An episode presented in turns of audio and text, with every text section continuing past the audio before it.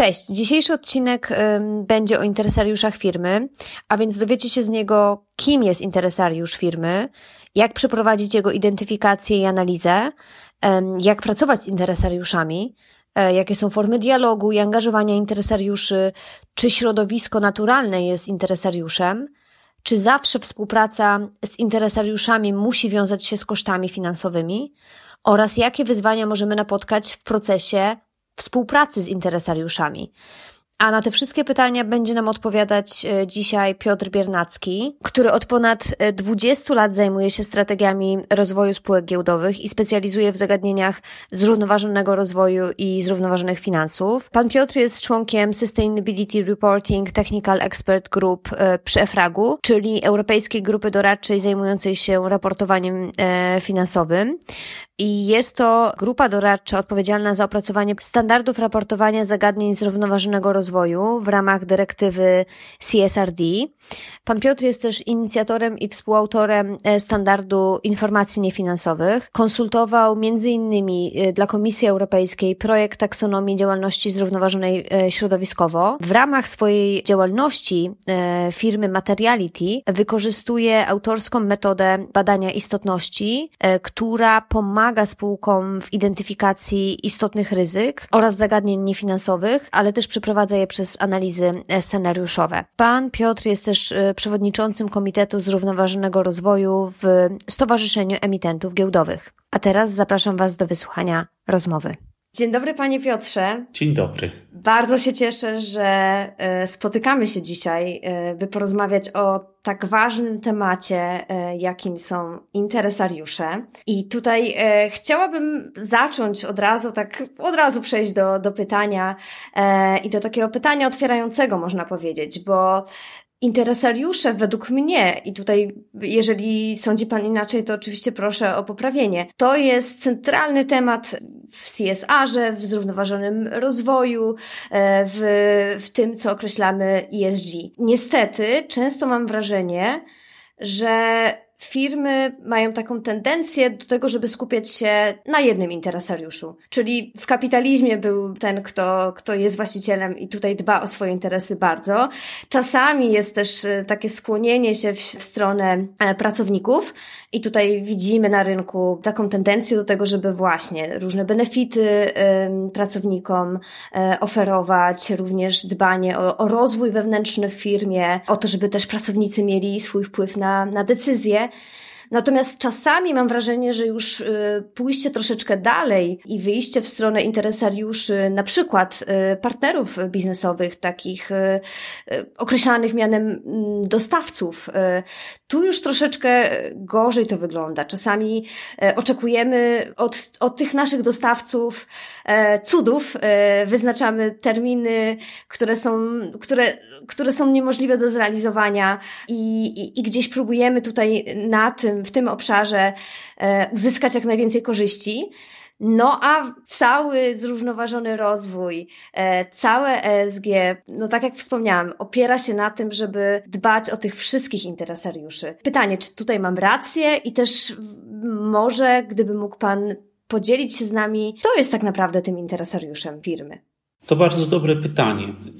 Zgadzam się z tym wszystkim, co Pani powiedziała, bo faktycznie interesariusze to jest tak naprawdę no, niemalże całe otoczenie firmy i warunki, w której dane przedsiębiorstwo funkcjonuje, są tworzone i są kształtowane przez interesariuszy. A z drugiej strony to przedsiębiorstwo oddziaływuje na tych, e, na tych interesariuszy. I faktycznie tak patrząc historycznie, to rola tego jednego interesariusza, czyli właściciela, udziałowca czy akcjonariusza e, przedsiębiorstwa, e, to ona była kluczowa i to był zawsze najważniejszy e, interesariusz. Zresztą bardzo dobrze jego interesy są zabezpieczone przepisami prawa. Przecież całe prawo spółek e, handlowych no, powstało po to, żeby regulować jakieś relacje między przedsiębiorstwem a właśnie udziałowcami czy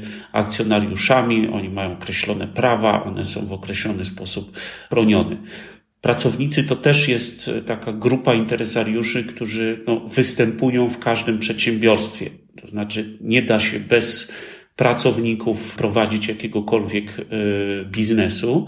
I tu już z, tym, e, z tymi relacjami z interesariuszami, znaczy z pracownikami może być różnie. Tak? Czasem, czasem jest lepiej, czasem jest gorzej, ale też myślę, że e, wypracowanych zostało bardzo dużo narzędzi i budowania dobrych relacji, i, i dbania o, o, pracowników, i jednocześnie poznawania ich interesów, poznawania, e, dowiadywania się o tym, czego oni, czego oni e, oczekują. Kontrahenci wszelkiego rodzaju to jest ta trzecia grupa, która też zawsze, zawsze występuje, i tutaj relacje z nimi też są kształtowane i przez przepisy prawa, i, i przede wszystkim przez umowy.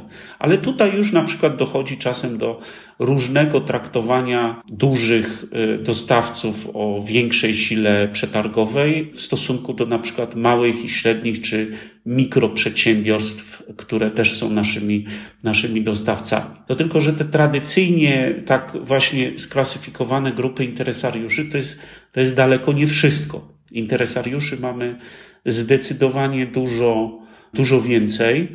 I tutaj ja bym proponował e, takie rozgraniczenie, które zostało zaproponowane w projektach europejskich standardów raportowania zrównoważonego rozwoju, czyli tak zwanych ESRS-ach, które za chwilę wejdą w życie i będą obowiązywały wiele przedsiębiorstw w Europie w zakresie raportowania. W ESRS-ach jest wspomniane, że interesariusze należą do takich dwóch podstawowych grup. To są tak zwani affected stakeholders i tak zwani users of sustainability information. I teraz za, zacznę od tych drugich, czyli ci użytkownicy informacji o zrównoważonym rozwoju. To są, krótko mówiąc, ci, którzy są zainteresowani raportem zrównoważonego rozwoju. Pamiętajmy, że ESRS-y są pisane z tego punktu, no, chodzi o raportowanie w nich, tak, o to, jak sporządzić raport. I bardzo często my dostrzegamy tych interesariuszy wokół naszego przedsiębiorstwa czy wewnątrz niego, z którymi jesteśmy w stanie się łatwo porozumieć, do których docieramy z jakimiś informacjami, którzy czasem z własnej inicjatywy, a czasem pytani przez nas docierają do nas. Ale mamy jeszcze tą drugą grupę, ci tak zwani affected stakeholders, czyli wszelcy inni interesariusze, na których my jako przedsiębiorstwo w jakiś sposób wpływamy.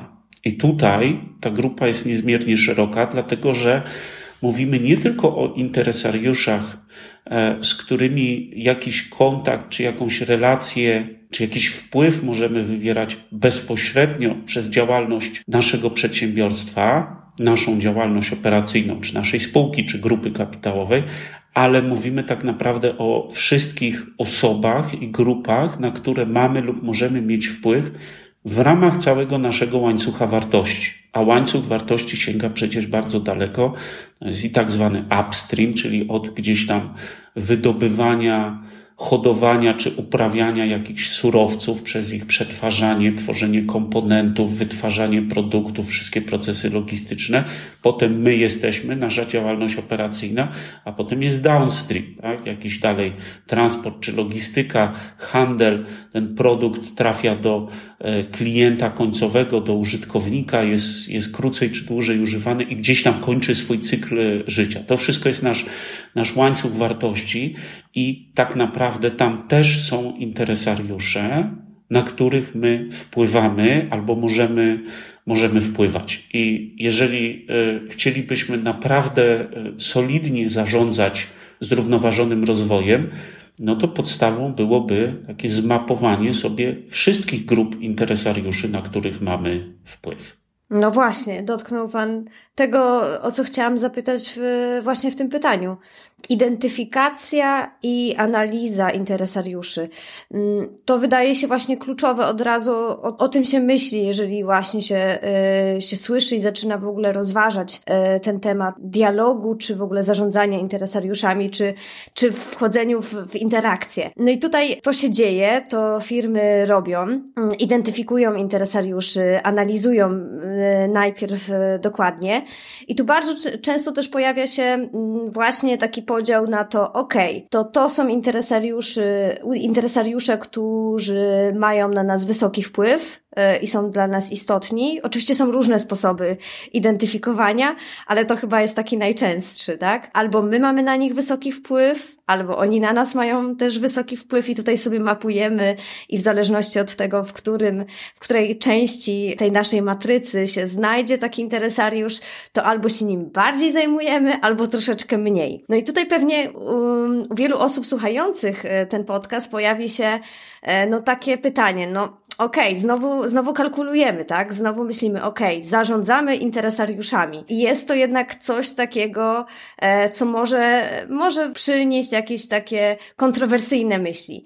No ale z kolei jakoś trzeba, nie jesteśmy w stanie jako firma, tak sobie myślę, czasem ogarnąć wszystkiego. Więc pierwsze pytanie, po co identyfikować interesariuszy? To już chyba wiemy, że to jest dość istotne, ale może to jeszcze pogłębimy. I też jeżeli już zidentyfikujemy, to jak w ogóle zacząć y, tą rozmowę, ten dialog? No właśnie.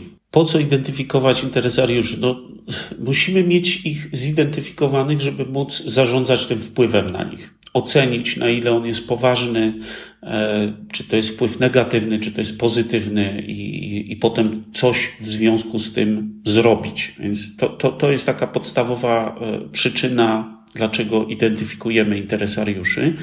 Jak chcemy podejść do tego bardzo pragmatycznie, to ja powiem tak, dlatego że za chwilę trzeba będzie pod rządami dyrektywy CSRD raportować na ten temat. Będziemy musieli raportować o wpływach wywieranych na interesariuszy. Więc jeżeli ktoś nawet za bardzo nie chce, to i tak będzie musiał to zrobić. Ale Przyjmijmy, że naszymi słuchaczami są e, przedstawiciele firm, które no, chcą w jakiś sposób e, mm, aktywnie zarządzać zrównoważonym e, rozwojem i po prostu z własnej woli chcieliby wiedzieć, jakich mają wokół siebie interesariuszy, żeby tym wpływem aktywnie, aktywnie zarządzać. I tutaj ja bym przede wszystkim zwrócił uwagę na taką pułapkę, w którą bardzo często wpadamy. Jak siądziemy sobie w firmie i zaczynamy się zastanawiać, kto jest naszym interesariuszem, to niestety pierwsze grupy, które przyjdą nam do głowy, to są grupy te, które są najgłośniejsze. Czyli to są ci, którzy mają siłę przebicia, są słyszalni, sami zabierają głos, sami e, do nas się zwracają ze swoimi wnioskami, prośbami, e, ci, których dostrzegamy. I Oczywiście to są nasi interesariusze i powinniśmy zarządzać wpływem na nich, ale nie możemy się na tym zatrzymać. To, że ktoś jest głośny, e, to, że ktoś potrafi do nas dotrzeć, to wcale nie znaczy, że jego interesy są ważniejsze, bo być może my wywieramy większy negatywny wpływ na jakieś grupy interesariuszy, właśnie tych tak zwanych affected stakeholders, którzy są daleko w łańcuchu wartości e, i oni do nas nie docierają. Więc to, co ja zawsze rekomenduję, to żeby identyfikację interesariuszy zacząć od przede wszystkim dobrego zmapowania łańcucha wartości. Jak ja mam model mojego łańcucha wartości od początku do końca i przechodzę przez kolejne etapy tego łańcucha i upstream i downstream i zastanawiam się, gdzie tam mogą być jacyś interesariusze, na których ja mogę mieć faktyczny lub potencjalny wpływ. Dopiero jak zrobię sobie taką mapę, to powinienem przystąpić do badania, dobrze, to jak silny jest ten wpływ, czy on jest negatywny, czy on jest pozytywny. E, jeśli jest negatywny, to, to na ile poważny jest, tak? Jaka jest siła tego wpływu, jaka jest jego skala, czy ten wpływ, który ja wywieram, ma nieodwracalne skutki, czy może odwracalne. I to identyfikowanie interesariuszy nigdy się nie kończy. Y, to nie jest tak, że to jest ćwiczenie, które ja mogę zrobić raz, zrobić sobie jakąś mapę i teraz mam na, na przykład na 5 czy na 10 lat spokój. To jest proces ciągły. Oczywiście on nie musi zajmować bardzo dużo naszego czasu, ale powinniśmy pamiętać o tym, że ten, ten wpływ się zmienia. No chociażby jeżeli ja zmienię źródło moich dostaw czy kilku dostawców miałem, nie wiem, z jakiegoś jednego kraju, a teraz chcę zdywersyfikować swoje dostawy i znalazłem dostawców jakichś komponentów w innym kraju, no i okazuje się, że to jest kraj, w którym powiedzmy standardy prawa pracy czy bezpieczeństwa i higieny pracy są, e, są wyraźnie niższe od standardów w tym poprzednim kraju, no to od razu powinno mi się uruchomić takie myślenie, że prawdopodobnie moimi interesariuszami stają się automatycznie pracownicy tych nowych firm, moich dostawców w tym nowym kraju, bo być może ja e, zaczynam pośrednio wywierać negatywny wpływ na to, że oni pracują w niewłaściwych warunkach. I co najmniej powinienem to zbadać. Jak zbadam, ocenię, czy faktycznie tak jest, no to albo coś robię, albo nic nie robię. Tak? To już w zależności od wyników tego, e, wyników tego, e, tego badania. Także podsumowując, ja proponuję identyfikować e, interesariuszy po łańcuchu wartości. Zacząć od e, zmapowania czy stworzenia takiego modelu łańcucha, łańcucha wartości i, i tam sobie znajdować tych interesariuszy, a później oceniać, na ile silnie my na nich wpływamy, pozytywnie czy negatywnie. No i jaki jest ten wpływ w drugą stronę, tak? Czy, czy poszczególni interesariusze generują dla mojej firmy jakieś ryzyka, a może wręcz przeciwnie, generują jakieś, jakieś szanse. Jeszcze zwrócę uwagę na takie, na taką jedną kwestię, którą trzeba też rozważać, jak identyfikuję interesariuszy. Czasem nie ten jest moim interesariuszem, na którego ja wywieram wpływ, ale inna grupa. Weźmy taki przypadek spółki z branży gamingowej, która tworzy gry na przykład na telefon, na smartfony, na urządzenia mobilne. No i te gry są fajne, kolorowe i mają potencjał uzależniający w stosunku do dzieci i młodzieży. I teraz tak, kto tu jest moim interesariuszem? No na pewno moim interesariuszem będą te, ci użytkownicy końcowi, czyli te dzieci, ta młodzież, ci, którzy grają w te gry, i, I ja wywieram, jeżeli te, te, te moje gry na przykład mają charakter, są tak skonstruowane, żeby, żeby uzależniały, tak, żeby wciągały, zajmowały coraz więcej, coraz więcej czasu, to na pewno tutaj wywieram jakiś negatywny wpływ, ale obok tego mam jeszcze drugą grupę interesariuszy, rodziców tych dzieci. I być może to ja z nimi powinienem pracować i na przykład z nimi wejść w jakiś racjonalny dialog, po to, żeby lepiej zrozumieć ten mój negatywny wpływ na dzieci i młodzieży, na użytkowników końcowych i żeby no, w jakiś sposób opracować sposoby redukowania tego negatywnego wpływu. Czasem tak jest, że no, nie jestem w stanie się bezpośrednio kontaktować racjonalnie z moimi interesariuszami, tymi, na których wywieram wpływ, ale jest inna grupa, poprzez którą powinienem się z tymi docelowymi interesariuszami kontaktować. Y, świetny przykład, y, bardzo za niego dziękuję. Zanim zapytam o to, jakie powinny być te, te pierwsze kroki, to jeszcze wspomniał już Pan trochę właśnie o klientach, bo dużo skupiliśmy się na, na dostawcach, ale klienci też jakby są bardzo ważną, e, ważnym interesariuszem. Natomiast e, ja chciałabym zapytać się o środowisko, które wiemy teraz w obecnym czasie e, jest to największe wyzwanie, e, z którym boryka się świat. E, jak podejść tutaj do tego interesariusza? E, jakie są może dobre praktyki też e, w przypadku tutaj analizy, no analiza wpływu, tak, jak, jak to może wyglądać?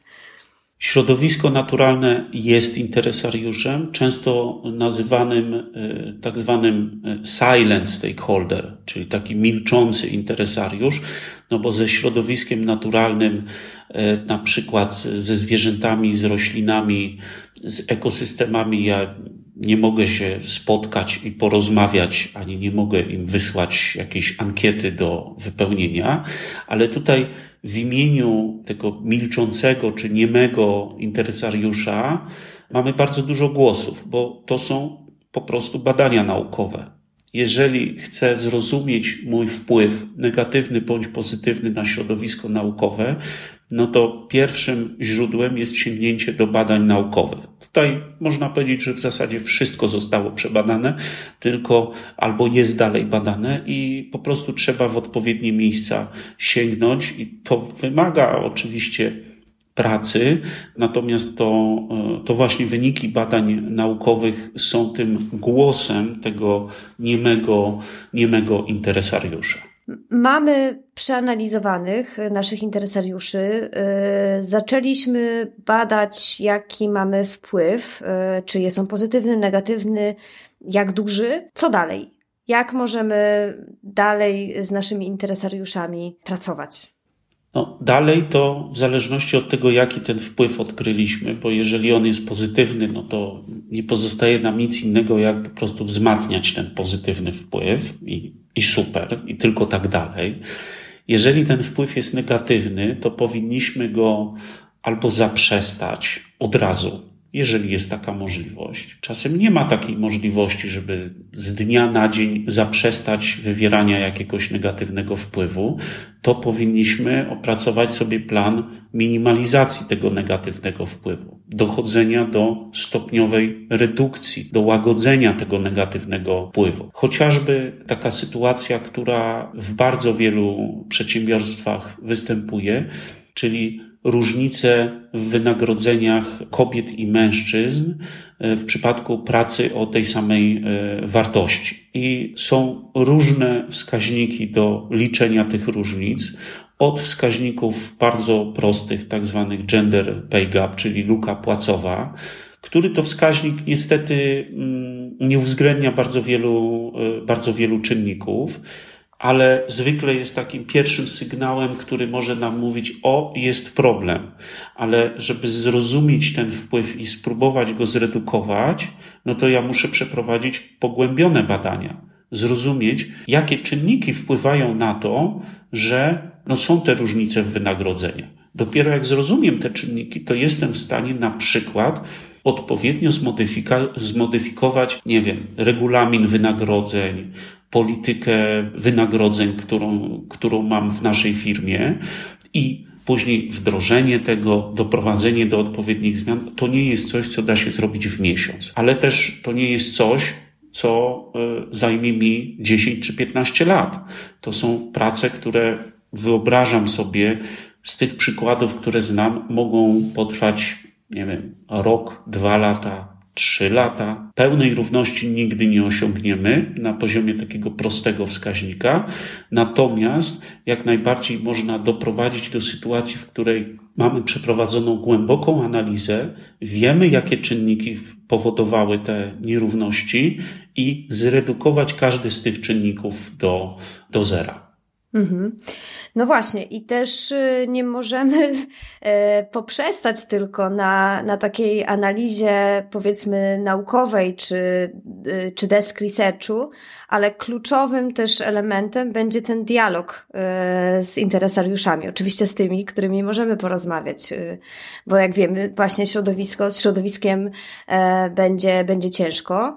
No właśnie, jakie formy dialogu i angażowania możemy spróbować zastosować? No tutaj mamy całą, całą paletę y, narzędzi, które zostały wypracowane przez nauki, y, nauki społeczne.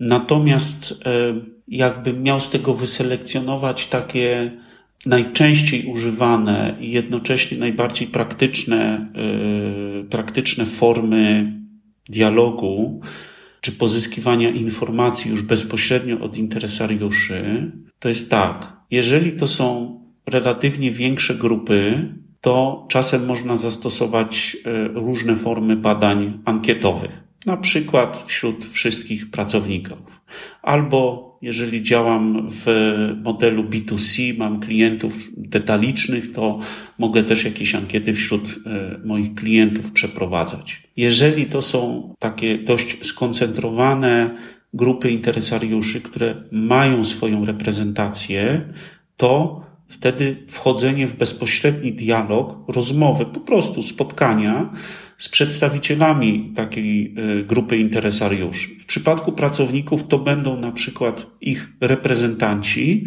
albo przedstawiciele związków zawodowych. W przypadku społeczności lokalnych to mogą być na przykład jakieś organizacje pozarządowe działające na, na danym terenie, zajmujące się e, prawami e, danej społeczności, danej społeczności lokalnej. Jeżeli e, mówimy o grupach interesariuszy, do których nie mam takiego łatwego, bezpośredniego dostępu, bo to są na przykład interesariusze gdzieś oddaleni w, w moim łańcuchu wartości, z którymi no, ja nie jestem w stanie bezpośrednio nawiązać, nawiązać kontaktu, to tutaj możemy e, korzystać z pomocy organizacji, które na przykład zajmują się dbałością o przestrzeganie praw człowieka danych społeczności czy danych grup, e, grup osób i skorzystać z ich pomocy, to z nimi rozmawiać i poprosić o pomoc w ocenie naszego wpływu, w dotarcie do, e, do konkretnych e, interesariuszy. Jest też takie narzędzie, które służy informacji zwrotnej, czyli pozyskiwaniu tak naprawdę informacji przez nas, które w zasadzie już dzisiaj, czyli w 2023 roku, to już każde solidne przedsiębiorstwo powinno wdrożyć, czyli e, dobre, dobrze funkcjonujące systemy obsługi zgłoszeń od sygnalistów, czyli uruchomienie systemu, który by pozwalał zarówno interesariuszom wewnętrznym, jak i zewnętrznym, bez żadnego limitowania, zgłaszać wszelkiego rodzaju skargi, wnioski, uwagi, także w trybie anonimowym, po to, żeby one później były w jakiś uporządkowany sposób, zgodnie z określoną procedurą, żeby były rozpatrywane przez e, no, odpowiednią osobę czy, czy, czy jednostkę organizacyjną w firmie. Teraz, jak mam dobry, otwarty taki system współpracy z e, sygnalistami, to wówczas analiza tego, co do tego systemu trafia, pozwala mi doskonale zidentyfikować negatywne wpływy. Oczywiście na tym nie można poprzestać, tak? bo to, to, to nie będzie wszystko, ale na pewno, jeżeli tam napływają do mnie jakieś sygnały, to e, to, to są takie, takie, takie miejsca, gdzie powinienem e, zwrócić na to uwagę. Mhm. Super też, że wspomniał Pan o, o sygnalistach. Jakoś kilka miesięcy śledziłam ten temat i wiem, że Polska jest tu tutaj trochę opóźniona w implementacji chyba dyrektywy, tak? O sygnalistach.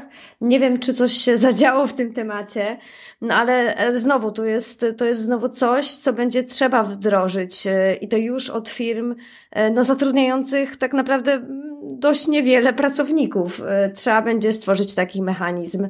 E, będziemy do tego zobligowani e, prawnie. Więc tematem też warto się po prostu zainteresować. Mm, ja od siebie dodam jeszcze jeden sposób na ten dialog. Najpierw bardzo mocno wykorzystywany przez NGOsy, które ze swoimi beneficjentami właśnie chcąc zmierząc, zmierzyć wpływ, prowadzą też wywiady pogłębione. I teraz to mocno zaczyna być też popularna metoda E, wśród e, chociażby impaktowych startupów, czy też przedsiębiorstw społecznych. Te wywiady, te, roz, te rozmowy, a następnie właśnie też mierzenie tego ankietowo, to też jest e, dobry sposób na, na ten dialog. To teraz pytanie trochę o trudniejszy obszar, a mianowicie chciałabym zapytać, jakie wyzwania najczęściej w tym obszarze relacji z interesariuszami może, mogą firmy napotkać? Bardzo trudne pytanie, Pani Justyno. Przede wszystkim y, takim wyzwaniem jest nieznajomość interesariuszy. Mimo tego, że y, wiele firm zajęło się identyfikowaniem swoich interesariuszy, to często ograniczają się do tego najbliższego otoczenia, do tych interesariuszy, którzy których y, znają od dawna, tak? czyli akcjonariusze, inwestorzy, instytucje finansowe, klienci, konsumenci, pracownicy, społeczność lokalna, y, jacyś bliscy partnerzy biznesowi, dostawcy i, i to jest wszystko. Super, to są bardzo ważni interesariusze, ale no niestety y, najczęściej im dalej sięgamy w łańcuch wartości, tym trudniej jest nam e, zidentyfikować interesariuszy. Czyli to jest takie pierwsze, to jest takie pierwsze e, wyzwanie. Drugie wyzwanie to jest takie, że trudno jest zmierzyć, którzy z tych interesariuszy są bardziej, a którzy są mniej istotni. Tak naprawdę, jak popatrzymy w takie dokumenty międzynarodowe, jak wytyczne ONZ dotyczące biznesu i praw człowieka, czy wytyczne OECD dla przedsiębiorstw wielonarodowych, które regulują nam procesy należytej staranności y, w odniesieniu między innymi do wpływu, jaki wywieramy na interesariuszy, to tam nie ma mowy o tym, że coś jest bardziej istotne, a coś jest mniej istotne. My musimy po prostu zidentyfikować wszystkich istotnych, wszystkich tych interesariuszy, na których wywieramy istotny, istotny wpływ. I to jest trudne do skwantyfikowania do policzenia, do włożenia w konkretną tabelkę. Oczywiście różne firmy y, podchodzą do tego w różny sposób, pracują z różnymi metodykami, które pozwalają w jakiś sposób ocenić to, którymi interesariuszami mamy się zająć, no bo prawda jest też taka, że e, prowadzenie dialogu z interesariuszami jest pracochłonne, wymaga pewnych nakładów, chociażby nakładów organizacyjnych i czasowych, nie mówiąc już o E, finansowych. Mówię na razie o samym tym ich identyfikowaniu, prowadzeniu dialogu, rozumieniu ich potrzeb, rozumieniu tego wpływu.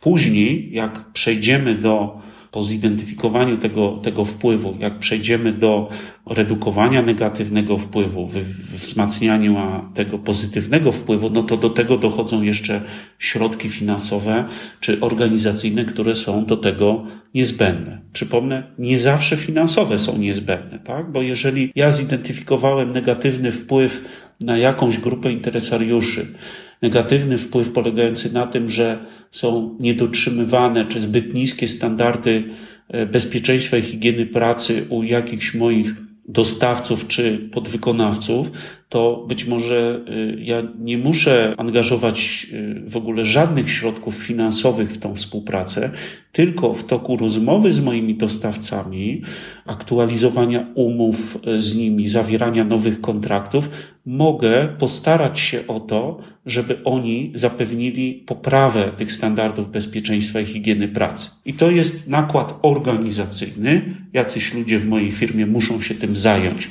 muszą tę pracę E, wykonać, ale finalnie to nie powinno mnie nic kosztować. Mhm. Tak, miałam zapytać o kroki, ale ja widzę już bardzo mocno, że ten odcinek te kroki pokazuje, że, że właśnie, właśnie przedstawił Pan ostatni krok tak naprawdę już takiej pracy nad, e, nad redukcją negatywnego wpływu i wzmacnianiem pozytywnego, e, więc to mamy fajnie e, pokryte. No to teraz pytanie przedostatnie o to, na kogo warto się patrzeć w tym obszarze. Czy zna Pan takie firmy z Polski, czy to z zagranicy, które naprawdę dobrze to robią i właśnie patrzą przekrojowo przez, no niemal cały, bo pewnie w stu procentach się nie da, ale niemal cały łańcuch wartości. Ja podam tylko jeden y, przykład. Y, może słuchacze będą liczyli na więcej, ale mam nadzieję, że podając jeden przykład, to, to tak skoncentruję uwagę wszystkich. Patagonia to jest y, dość już wiekowa spółka, bo ona ma dobre kilkadziesiąt lat. Przedsiębiorstwo założone przez Iwona Schwinarda e, wiele, wiele lat temu w e, Stanach Zjednoczonych, w, w Kalifornii. Firma uważana dzisiaj za jedną z naprawdę nielicznych, które mogą o sobie powiedzieć, że są zrównoważone.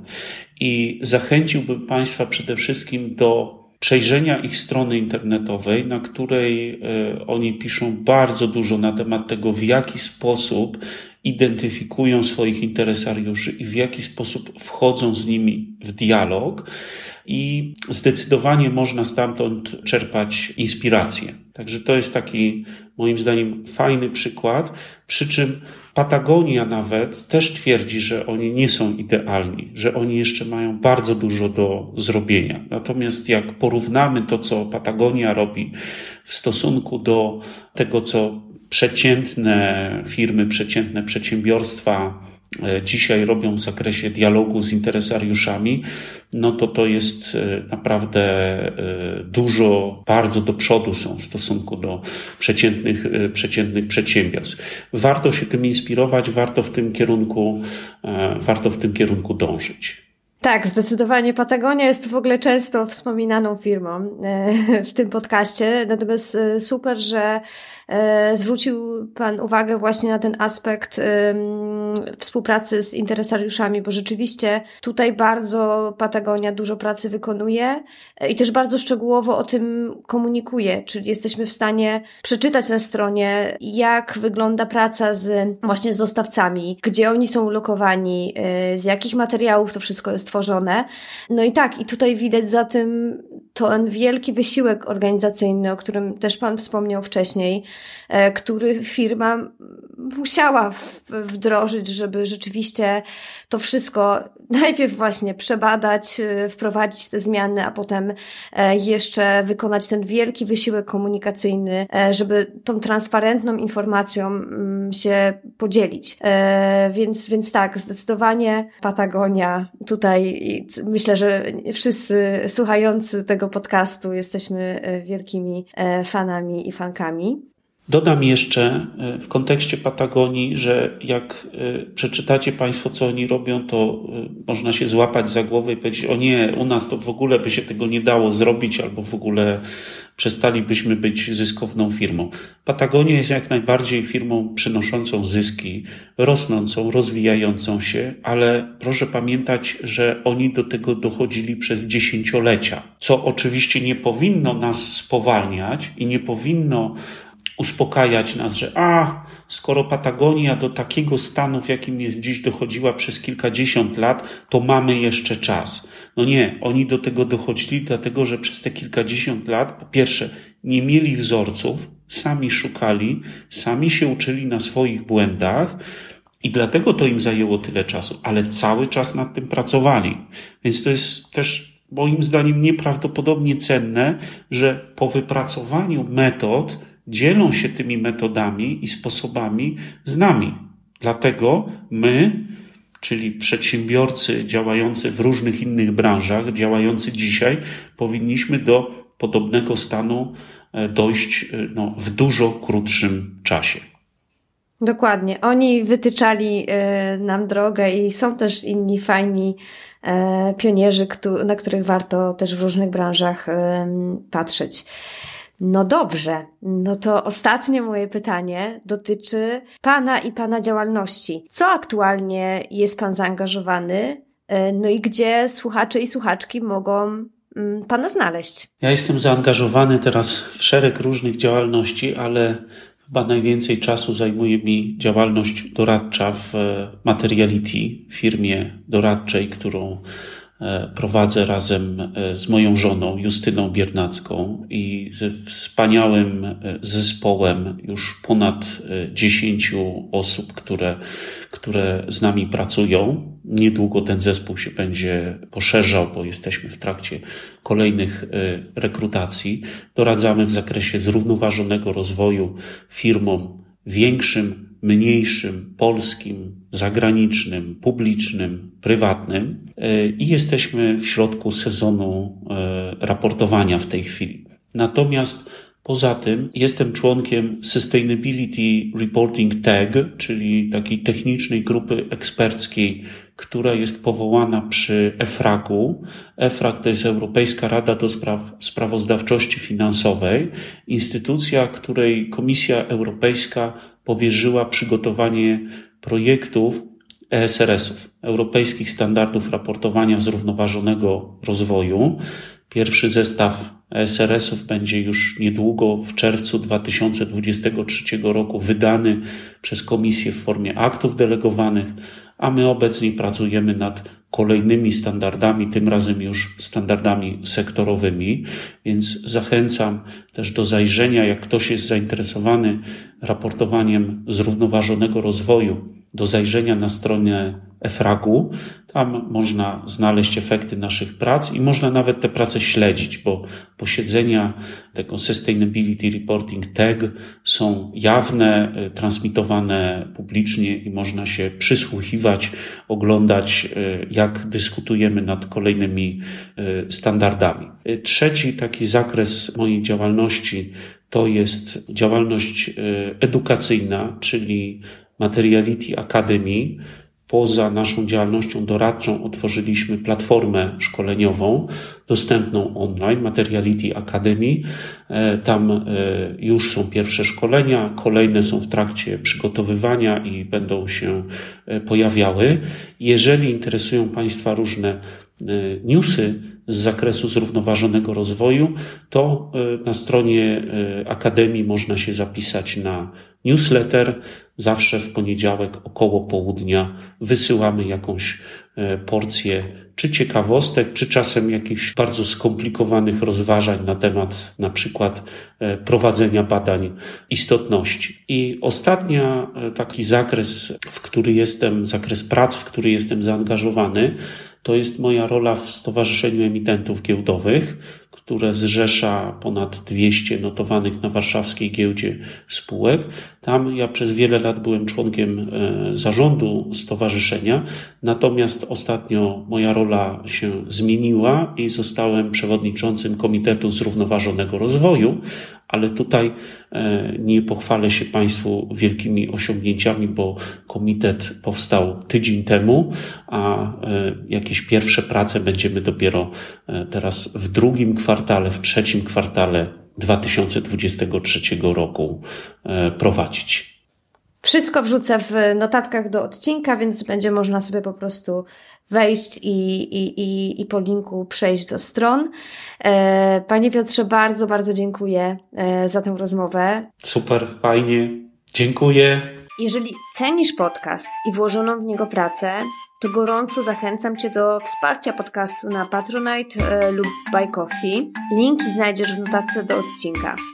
Jeżeli czujesz, że podcast ten realnie wspiera rozwijanie zrównoważonego biznesu, poleć go dalej, by więcej osób i biznesów poznało tematykę, o której tutaj rozmawiamy. Śledź też kolejne odcinki e, na Instagramie, Facebooku, LinkedInie i subskrybuj na Spotify i YouTubie. Każda miła reakcja jest dla mnie informacją, że to, co robię, e, ma sens.